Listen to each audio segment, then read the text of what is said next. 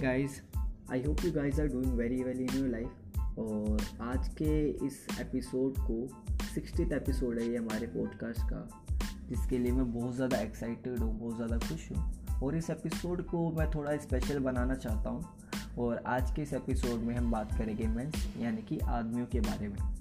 शुरुआत से ही मेंस को इस तरह से देखा गया है कि उनके दिमाग में किसी तरह का कोई जानवर रहता है, जिस वजह से वो हमेशा इंटरकोर्स के लिए रेडी रहते हैं अट्रैक्टिव रहते हैं। लाइक चलो चलो चलो अभी हो जाए। तो इस तरह से मेंस को हमेशा ट्रीट करा गया है। बट ये जो है, आधा सच है, आधा झूठ है। आधा सच आधा झूठ इसलिए है बिकॉज़ हमेशा ऐसा नहीं होता। We all care we all have emotions ठीक है, जिसको हम एक्सप्रेस नहीं करे जाते। मतलब बचपन से ये चीज़ें सिखाई जाती है अभी रो रहा है, लड़कियों की तरह रो रहा है। इस तरह से जो चीज़ें हैं, बनाई गई है। एक दायरा सीमित कर दिया गया है मेंस और वुमेंस के लिए, जहाँ पे उनके लिए अलग रूल्स और रेगुलेशंस है और मेंस के लिए अलग अलग रूल्स है, ठीक है? जिस वजह से हमारी जो फीलिंग्स है वो बाहर नहीं आ पाती है।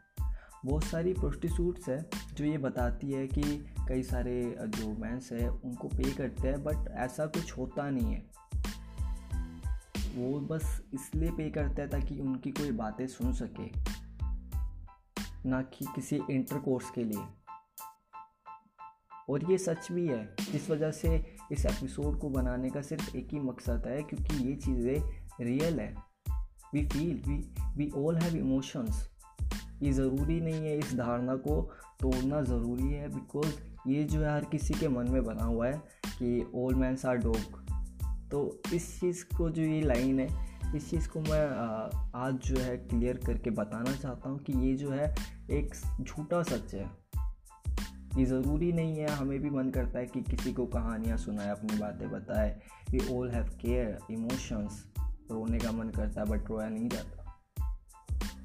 So this is me Nitin Kumar Prajapati मुझे बताइएगा कि अगर आप भी इन किसी चीज़ों से जूझ रहे हो फील करते हो ऐसा कुछ मुझे बताइएगा अपने thoughts and bye bye this is me Nitin Kumar Prajapati hope